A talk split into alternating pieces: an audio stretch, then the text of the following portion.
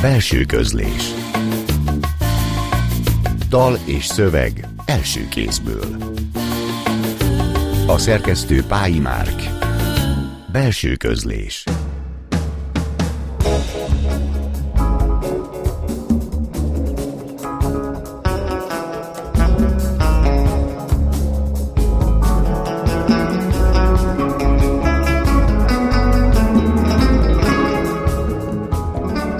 estét kívánok! A Klubrádió zenés irodalmi műsorának mikrofonjánál Szegő János köszönti Önöket. Ebben a műsorban már megszokhatták, hogy hétről hétre egy írót vagy egy költőt mutatunk be, aki felolvassa megjelenés előtt álló szövegeit, és magával hozza, megmutatja azokat a zenéket is, melyek az élete vagy a, pá- vagy a pályája szempontjából meghatározóak voltak. A mai vendégünk Szabó Marcel, költő, műfordító, író. Köszönjük, hogy elfogadott a meghívásunkat. Szervusz, Marcel! Köszönöm én is, szervusz! Első kérdésem, emlékszel az első köteted első versének első szakaszára? Nem egy műveltségi vetélkedőbe jöttél, de indítsunk innen. Ö, tehát, hogy meg kéne, hogy me- tehát fel kéne idéznem? Aha.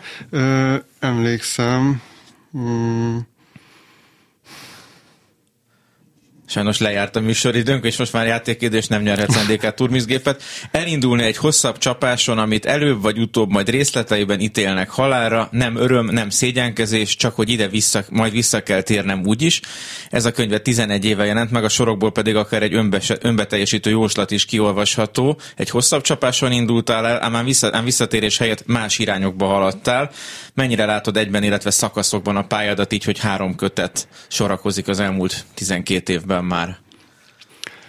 Hát annyiban érdekes ez a, ez a kérdés, és releváns is, hogy most, hogy megjelent a harmadik kötetem tavaly mm, ősszel, akkor a bemutatón előkerült az a dolog, hogy a három kötetnek a megjelenése nagyon szimmetrikusan, tehát tíz év alatt jelent meg. Tehát öt évente mm, jöttem egy, vagy jelent meg egy, egy kötetem. Mm, ezen túl azt hiszem, hogy ö, ö, nem, nem, feltétlenül, nem feltétlenül látom itt a, a, mm, a haladást. Persze tudnék, tudnék olyan dolgokat mondani, vagy tudnék arról beszélni, hogy a, a szövegeknek a egymásba kapcsolódása, vagy a, az egyes kötetek utáni ö, útkeresés, vagy nyelvkeresés, az mennyire volt organikus, vagy szerves a, az előzőekkel. Ö, tehát nagyjából, igen. Meg hát egy kötetnek a keretkezés ideje és a kötetek megjelenés ideje az hol fedi egymást, hol nem fedi igen. egymást. Tehát a első kötetednek a versanyaga, a szorítás igen. alakja versanyaga, gyanítom, hogy akár 6-8 évet igen, is felölelt. Igen, igen a közeli limbuszé az nyilván kevesebbet, mm. és a legkevesebb, legrövidebb idő alatt az gyanítanám, hogy a legutolsó kötetednek a szövege született meg egyébként. Igen, de ez, ezek, a, ezek, a, ezek a tények, ezek nagyban függnek attól, hogy milyen milyen kiadói, vagy milyen publikációs helyzetben van szerintem valaki, ami engem illet a második, harmadik kötetemnél már tudatosan ö, próbáltam ö, arra játszani, hogy minél kevesebb ö, ö, idő teljen el a, a kézirat befejezés és a publikáció között. Ez nyilvánvalóan az első kötetnél, ahogy mondod is, ez, ez nem, nem lehetséges, mert általában az első kötetet azt a, a, a szerzők ilyen rost, rostálva írják, vagy, vagy, vagy, vagy, vagy olyasféleképpen, hogy... Hát tehát egy nagyon struktúrált első meg, kötet volt, tehát nem az az, ilyen így, így jöttem kötet, meg a mindenfélét összehányok, és ez vagyok én, hanem már ott is nagyon látszódott, mm. hogy te nagyon tudatosan figyeled, hogy mi az, amit megjelentesz, és milyen struktúrában mm. jelenteted meg, noha az a korá- későbbi kötetekhez képest egy hagyományos Igen. kötet volt, de ahhoz képest az akkori indulásoknál ott is lehetett látni, hogy nagyon kivártál ezzel a nyitással. Igen, igen, meg ott, ott tényleg az, az jellemző volt arra, arra az időszakra, hogy, hogy egy, egy idő után meg volt a fejemben, hogy hogy szeretném ezt, és ta, talán ez nem, talán azt nem tudom, azt hiszem, hogy mostanában azért változnak a, a, az ilyen költészeti, ha ezt lehet ilyen trendnek, vagy, vagy korszaknak, vagy ilyen korszellemnek hívni, azt hiszem, hogy akkoriban ez kevésbé volt jellemző, lehet, hogy ebbe, ebbe tényleg igazad van, hogy hogy mondjuk a, a fele, felénél már volt bennem egy ilyen, ilyen tervezés, hogy, hogy hogy szeretném, vagy miket szeretnék belerakni, és már az első kötetemben így írtam úgy szövegeket, hogy ezt már egy ilyen koncepcióba, vagy egy ilyen kötetterbe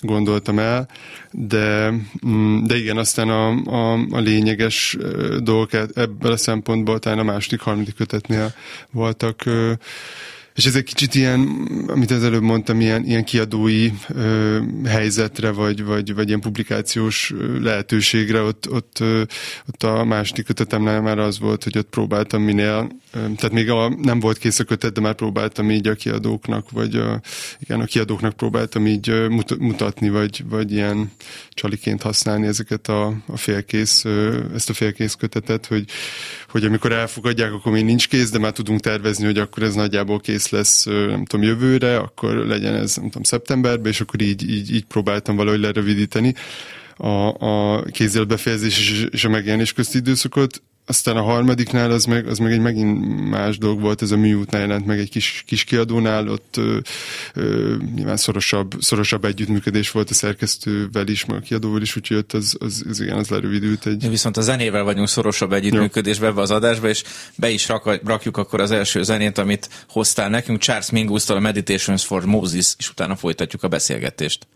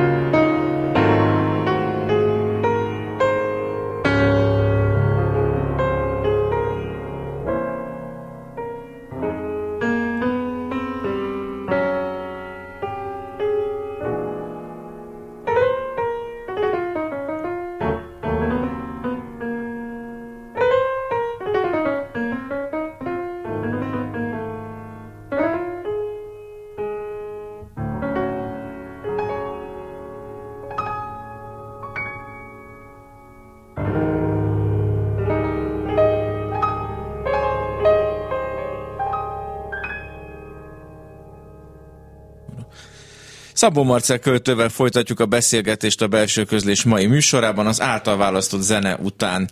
A költészetet kapcsán olyan babolyás, babonás kritikai toposz a nehezen érthetőség, hogy a szövegek próbára teszik az olvasót. Mindezt te magad mennyire érzékeled, és ha igen, akkor hogyan befolyásol? Egyáltalán mennyire képzeled el az olvasót magát?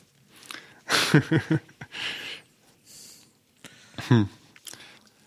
Ez jó, ez jó kérdés, meg nagyon... Egyáltalán egyetértesz ezzel a ilyen visszatérő toposszal, Aha. vagy motivummal? Ez hiszem, hogy ezzel nehéz vitatkozni, nem azért, mert, mert igaz vagy hamis, hanem azért, azért nehéz vele vitatkozni, mert hogyha ez egy, nem tudom, egy argument adaptációnak a része, vagy egy kritikának a része, akkor, akkor ezt... De inkább leíró jelleggel aha, teszik, és én sem most ezt kritikaként olvastam. Hát a... ugye ebbe a, ebbe a ö, keretrendszer maradunk, akkor ö, nem, nem feltétlenül értek egyet ezzel a keretrendszerrel, de hogyha ebbe a keretrendszerben mm, haladunk, akkor, akkor valószínűleg igen, egyet kell, hogy értsek vele, szóval nem, nem gondolom azt, hogyha ilyen kizárólagosan nézzük, nem gondolom azt, hogy könnyen érthetőnek lennének a szövegeim, csak ö, az a az a kérdés, vagy nekem ilyenkor mindig azt szokott eszembe jutni, hogy ez, ez mennyire, tehát hogy amit mondasz, hogy ez egy leíró kijelentés, de mit ír le egy ilyen kijelentés azon túl, Azt, hogy, hogy az olvasó uh, részéről egyfajta aktivitást Aha. igényel mondjuk, és nem feltétlenül a hmm. gyönyörködtetésben Aha. merül ki, vagy a gyönyörködésben merül ki az ő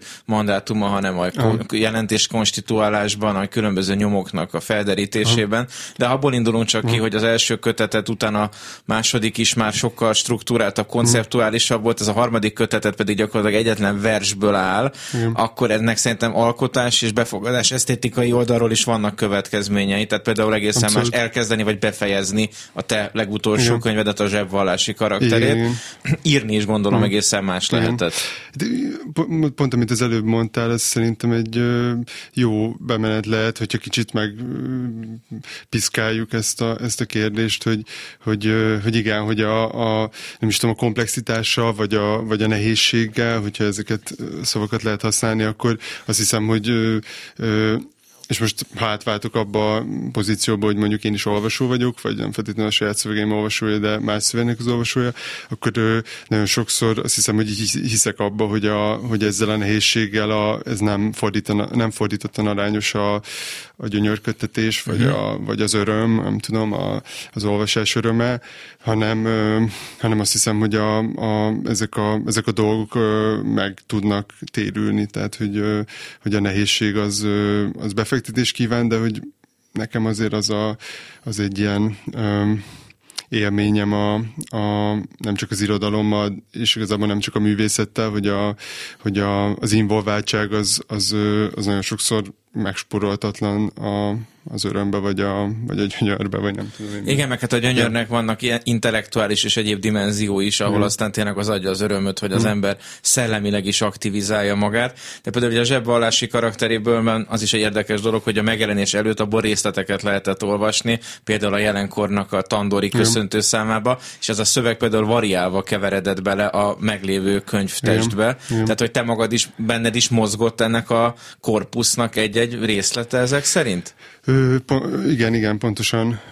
Ennek a hosszú, hosszú szövegnek az írása tényleg most tudom, voltak benne ö, kihagyások, de azért egy ilyen négy év biztos, hogy négy évben biztos, hogy bele, ez az egész, és ö, bár próbáltam ezeket már közbe is átlátni, hogy hogy, hogy kapcsolódnak egymáshoz. Tehát azt, azt semmiképp sem mondanám, hogy ezek fragmentumokként voltak, mm-hmm. és a végén összeillesztettem őket. Inkább azt mondanám, hogy amiket részletekbe lehetett olvasni közben, azok megkeresésekre, nem megkeresésekre készültek, hanem megkeresésekre vágtam ki a, a mm-hmm. kész szövegből. Tehát nagyon sokszor az volt a nehéz, hogy hol, hol kezdjem el, és hol vágjam el a, a szövegelét és a végét és próbáltam ezeket, tehát arra is van példa, igen, hogy ezeket meglévő, meglévő szövegekre, és olyanra is van példa a közben megjelent szövegek között, amiket felkérésre írtam, például van az egyik a, az Enigmának a, uh-huh. a farkas számába, ott, ott egy ilyen képleírásra ö, ö, született ö, ez a szöveg, és később illesztettem uh-huh. bele a, a szövegbe, szóval ez kicsit, kicsit oda-vissza működött, tehát hogy tudtam, hogy ez egy, ez egy hosszú, hosszú, szöveg lett, hosszú szöveg lesz, és ö, próbáltam beilleszteni a impulzusokat, vagy amik közben jöttek. Most hallgassuk meg a következő számot, melyet hoztál, Chad Baker-től a Tempus Fugit, utána folytatjuk.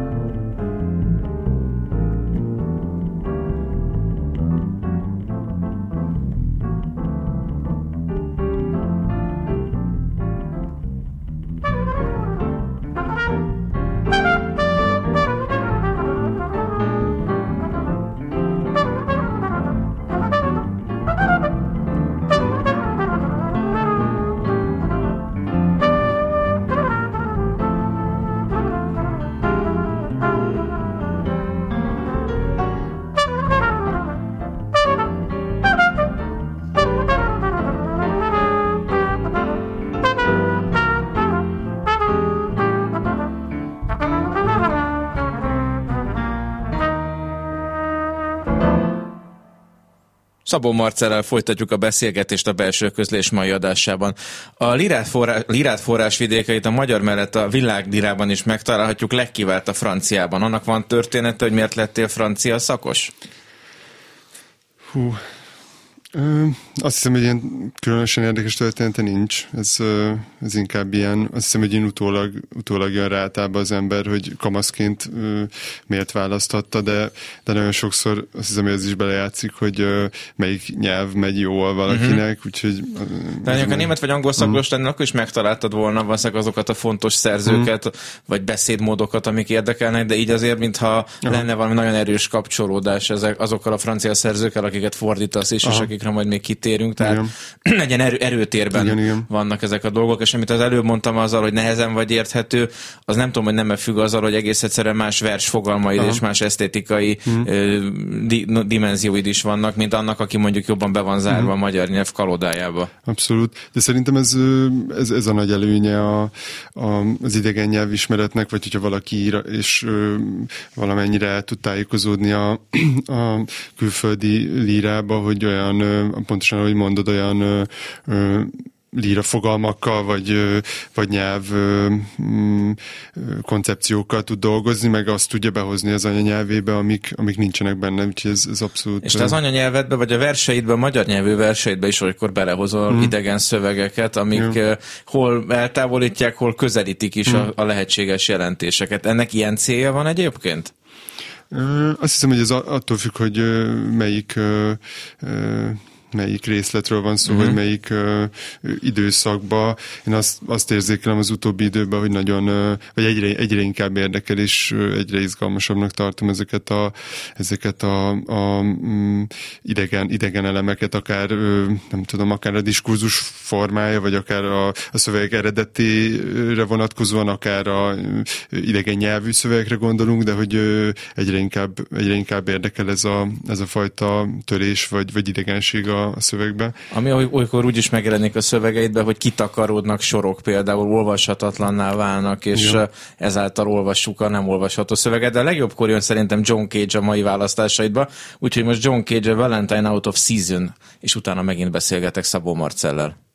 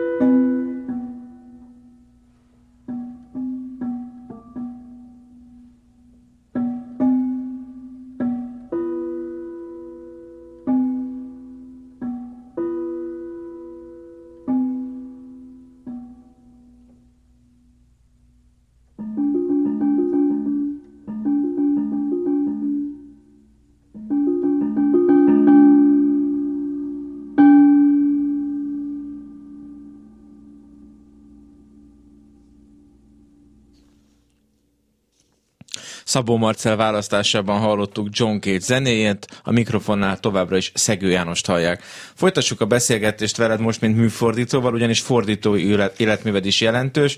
Néhány szerző, Pons, Blanchot, Bart, Arto, és úgy sejtem, hogy itt nem a felkérések találtak meg magukban, hanem te magad is akarhattad lefordítani ezeket a műveket, életműveket, szerzőket. Hogy illeszkedik a műfordítás a praxisodhoz?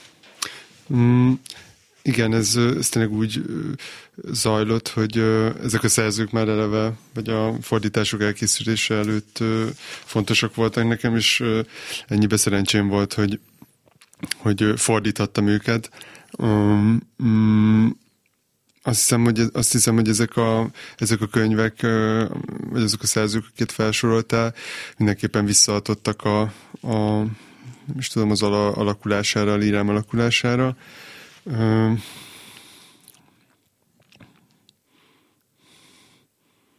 Például, amikor először olvasol mondjuk Ponst, akkor magadban már fordítod a szövegeket? Vagy mennyire van benned egy ilyen automatizmus, hogy mm. elképzeled, hogy az hogyan lehetne fordítani? Mennyire tudod kikapcsolni ezeket a különböző szubjektumokat? Ez inkább, inkább azt hiszem, hogy nálam úgy működik, hogy amikor nagyon, amikor ez, a, ez igen, ez megvan, amit mondasz, hogy van egy ilyen párhuzamos olvasás az idegen nyelvű szövegeknek, és azt hiszem, hogy akkor, akkor indul be az a vágy, vagy az a, az a része az olvasásnak, hogy ez milyen lenne magyarul, amikor valami valami olyasmi történik a francia szövegbe, vagy az idegen nyelvű szövegbe, amit, amit nagyon nehezen tudok elképzelni magyarul. És ennyibe szerintem, hogyha valaki fordít, és mondjuk többet olvas idegen nyelven, akkor egy idő után ez olyan automatik, olyannyira automatikussá tud válni, hogy nem is feltétlenül kell ezeket lefordítani, mm-hmm. hanem, hanem rögtön, rögtön kérdésé válnak, vagy rögtön ilyen nyelvi problémává válnak ezek, a, ezek az olvasmányok, és utána ezek valahogy így meg is maradnak a, az ember fejébe, és tudja esetleg így a későbbiekben használni, vagy, vagy felhasználni. És annak látod magad előtt a realitását, hogy egy nap mondjuk franciául írja a verset, ennek kafkai módon egy nap arra ébredsz, hogy francia költő leszel? A leg, legkevésbé se. Nem, nem. Eszedbe se jutott még?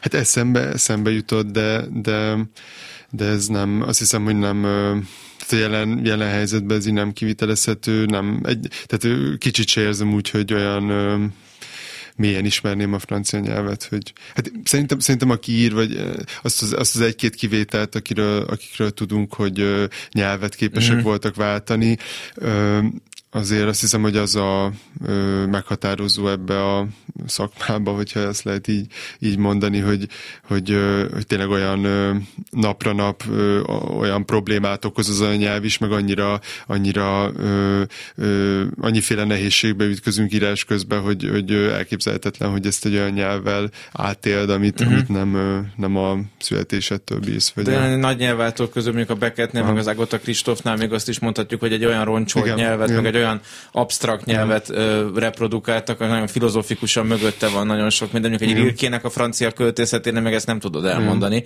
Bár én nem vetettem soha össze a francia meg a német verseit a Rilkének, de igen. érdemes, érdekes. Ezek a, igen, hogy a Beckett, Ágúti Kristóf, ezek náluk azért is érdekes ez, mert, mert nagyon a, az idegen nyelven, vagy hát a második nyelven született szövegeik nagyon, nagyon hajaznak erre, amit mondasz. Igen, Tehát, az idegenség tapasztalataira egyáltalán. Mondjuk egy Konrád, az, az, az érdekes abból a szempontból, hogy ő viszont egy olyan angolt írt, ami amennyire most egy ilyen példában meg tudom ítélni, de nem, nem, nem erre épít, hanem ő tényleg egy, egy olyan nyelvformát akart létrehozni, ami nem, nem feltétlenül ezzel tüntet. Igen, igen hanem igen. abszolút a, igen tenger hullámain annak a totalitását vagy végtelenséget. Igen. Most érkeztünk el adásunkba arra a pontra, amikor arra kérlek, hogy olvast fel, amit hoztál nekünk, és majd utána beszélgetünk ennek Jó. a szövegnek a műnemérő műfajáról, Jó. státuszáról. Jó.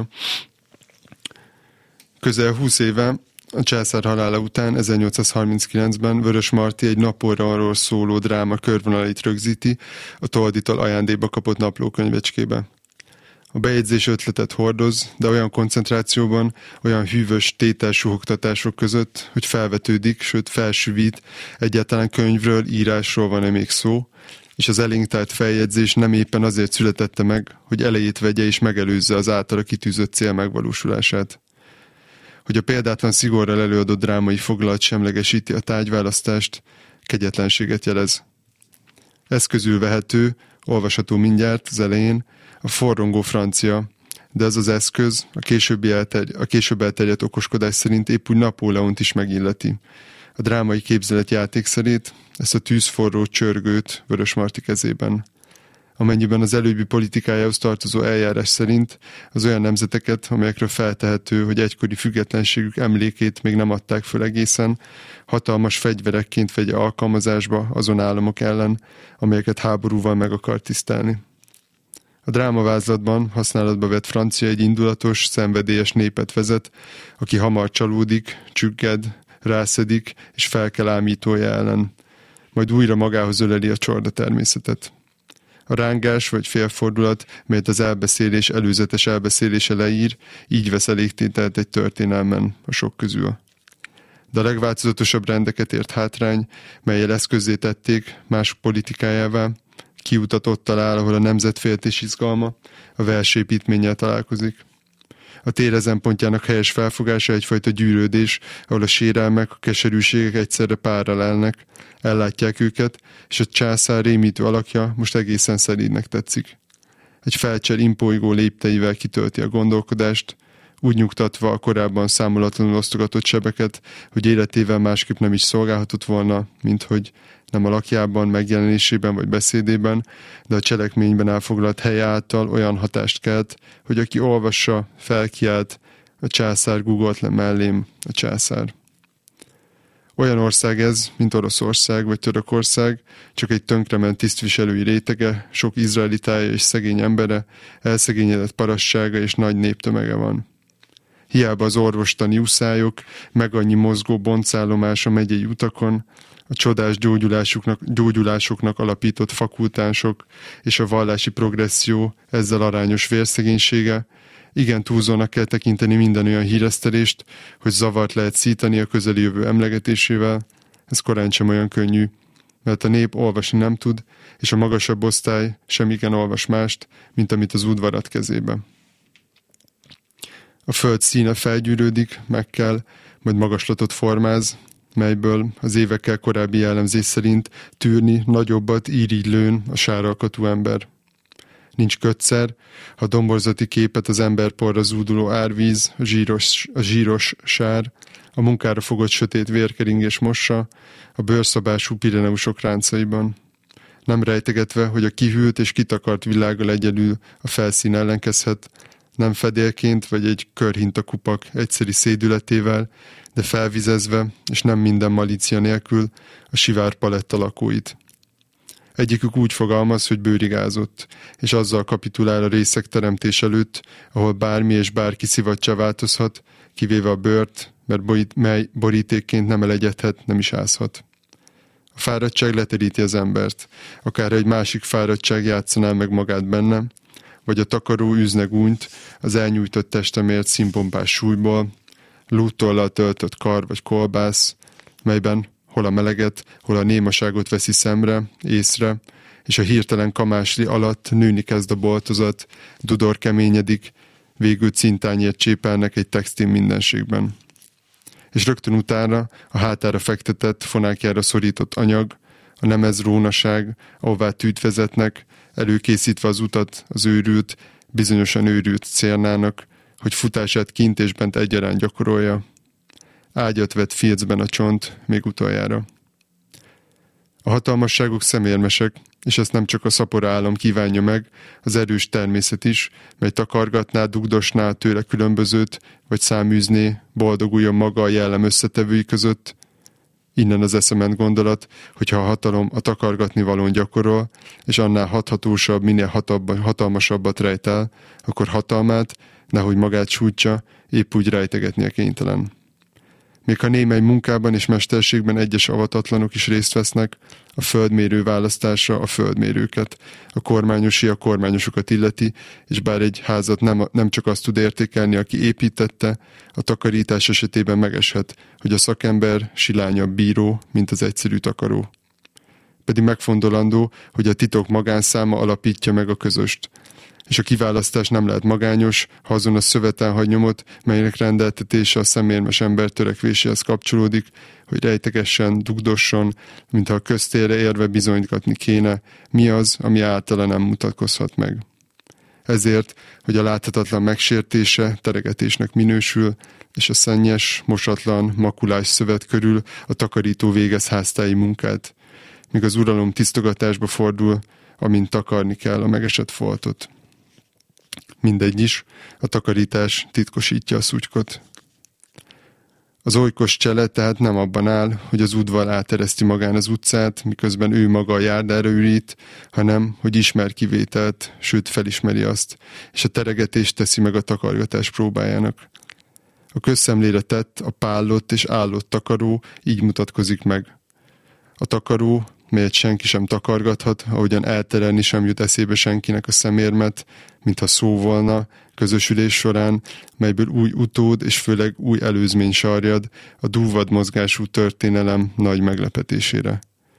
Minden további okfejtés, hitegetés csak a takarók hatalmában kapcsolatban, de ahhoz a ravassághoz hasonlatos, melyet a fiatal császár megnyugtatására szereztek, mondtak tolba és recitáltak – akit olyannyira elcsüggesztett a szobatiszta létezés, a düvé kalodája, hogy már nappal is a vulkáról követelt mesét.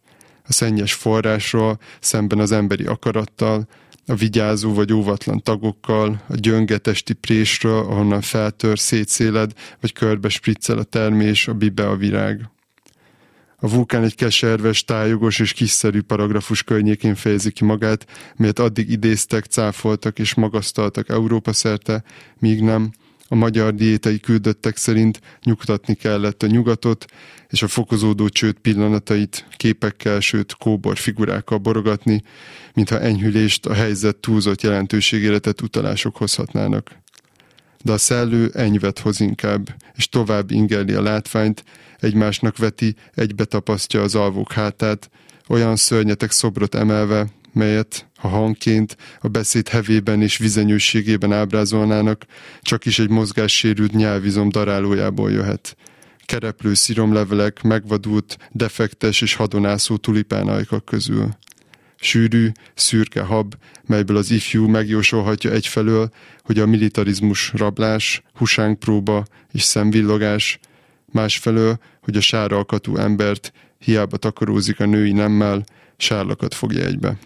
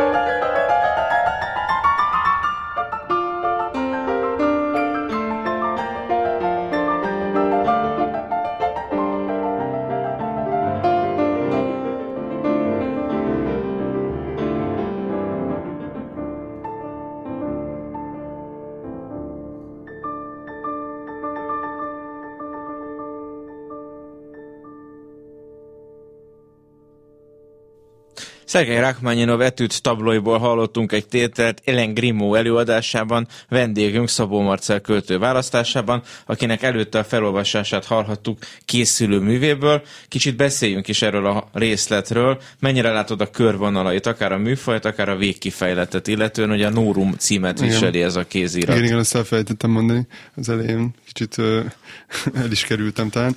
Uh, Hát az, az a fura helyzet, hogy ez a, ez a szöveg, ami, ami, most, ami most dolgozom, ez nagyon régóta, tehát eredetileg kb. A, a, az utolsó kötetemmel párhuzamosan készült, és amikor befejeztem a, az előző kötetemet, akkor visszatértem ehhez, és rájöttem, hogy elég, elég sok minden megvan belőle.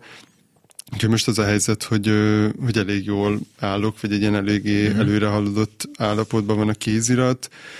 Mm, ez e, e, eredetileg egyfajta ilyen ö, drámai ö, formának indult, tehát a, a kiinduló pont az az volt, hogy, hogy érdekelt, hogy az a, az a fajta ö, szövegépítkezés, amivel az utóbbi években kísérleteztem, az mennyire ö, mennyire mm, inspirálható, vagy mennyire, mennyire összeereszthető, vagy konfrontálható egy ilyen drámai alap, alaphelyzettel, és megpróbáltam úgy, hogy megpróbálok most valamint dolgozni, miközben eléggé eltávolodtam ettől a drámai ságtól, de megpróbálok úgy dolgozni, hogy, hogy a, a szövegnek a struktúrája, vagy ahogy, ahogy alakulnak a, a szólamok, ezeket, ezeket, ja, ezeket most ki is mondtam, tehát mm-hmm. szó, szólamokként fogni fel, olyan, olyan hangok dolgokként, amik, amik esetleg az előző szövegeimben egy, egyfajta kontinuós és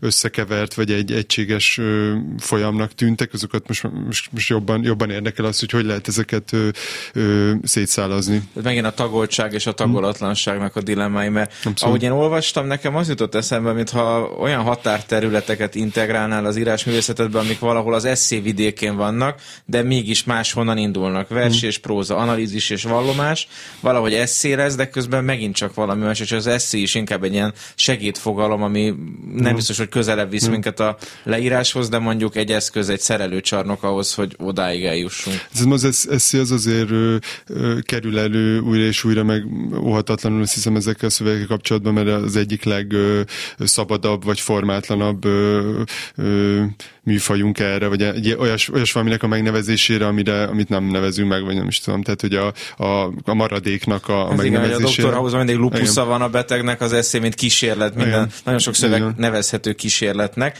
Még egy beszélgetésre visszajövünk, és akkor már a zenékről fogunk beszélgetni, de előtte szóljon Bartók Béla négy sirató énekéből az egyik, a Szabó Marcel választásában, Pierre Loren egy már előadásában.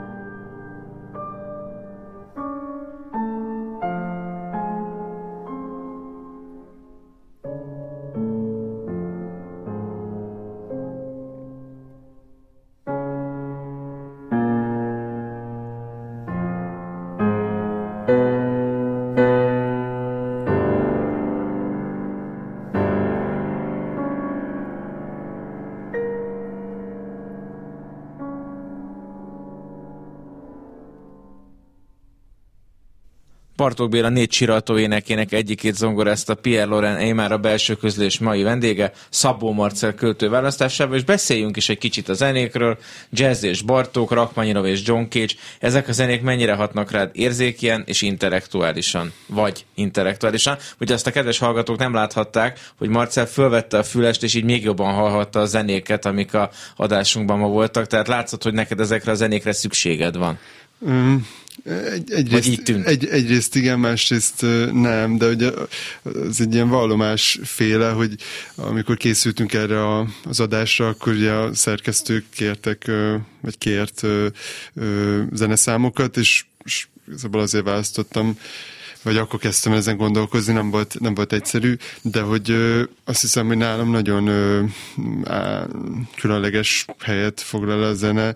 Ö, vannak korszak, amikor nagyon sokat hallgatok, és van korszak, amikor egyáltalán nem, és azt hiszem, hogy most abban a korszakomban vagyok, amikor szinte egyáltalán nem hallgatok zenét, uh-huh. de, de amikor, amikor jönnek ilyen benyomások, tehát nem tudom, hogyha ö, koncertre megyünk, vagy, vagy, vagy ilyen alkalmakra ö, ki kell találnom, hogy ö, mit, mit küldjek el, akkor, ö, akkor kicsit feltámad megint bennem, úgyhogy most nem tudom, hogy, hogy merre, merre halad, de hogy csak azt akartam jelezni, hogy ja, jelen állapotomban nagyon, nagyon kevés hallgatók. de sokszor hogy... van, hogy nem egy pillanat felvétel, Igen. hanem a múltjuk,nak valami Igen. archívumuknak, Igen. vagy korábbi életüknek a, a visszhangjai jönnek a Igen. választásban, amit a Igen. szerzők hoznak. Nekem a választásaidról a Woody Allen jázdóira szemlított az eszem, az egyik rendezvú előtt nem tudja, hogy melyik lemez tegye föl, és hogy Bartók vagy Duke Ellington, Aha. és akkor ott így vacilál, hogy most ezt mind vagy azt hozza, mind a kettő nagyon jó. Hát te mondjuk a, Duke Ellington, a Chad Baker-t, meg a Mingus hoztad ebből a klasszikus jazzből, de hogy ezt is szeretett hallgatni, meg az ilyen Bartók-szerűbb zenéket is. Ö,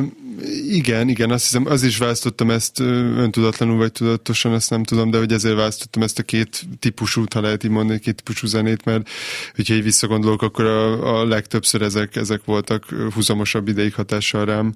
A, igen, tehát komoly zene, vagy kortály zene és uh-huh. jazz, nyilván mindenféle más is, de hogy, de hogy azt hiszem, hogy ez egy két, két olyan irány, ami, ami meghatározó volt, és egyébként régebben meg, meg sokkal, tehát régebben a szövegek írásában is sokkal jobban belejátszott a, a zene, tehát igen, voltak olyan darabok, amiket végtelenítve hallgattam, és mai, mai napig is tudom, hogy milyen mi, mi, mi Coleman átiratok az első kötetedben igen. szerepelnek is, és hát általában a ritmus hiszem a te költészetedben egy nagyon fontos kérdés, hogy nagyon láthatatlan, vagy kevésbé érzékelhető módon, de a ritmus nagyon fontos igen. a szövegekben, hogy hogy tagolódnak igen. azok a versek, hogy hol van egy szakasznak igen. a határa, vagy egy sornak a határa, tehát, és ezért volt ez a próza szöveg érdekes, Igen. hogy ez egy próza szöveg sortól sorig, hogy ki volt húzva, de közben ebben is olyan szekvenciák Igen. vannak, amik másfajta ritmust is jelentenek, a gondolat Igen. ritmusát. Igen, meg, a, meg azt hiszem, hogy amit most mondasz, ez a, a, az egész szövegtördelésbe is nagyon sokszor belejátszik, hogy, hogy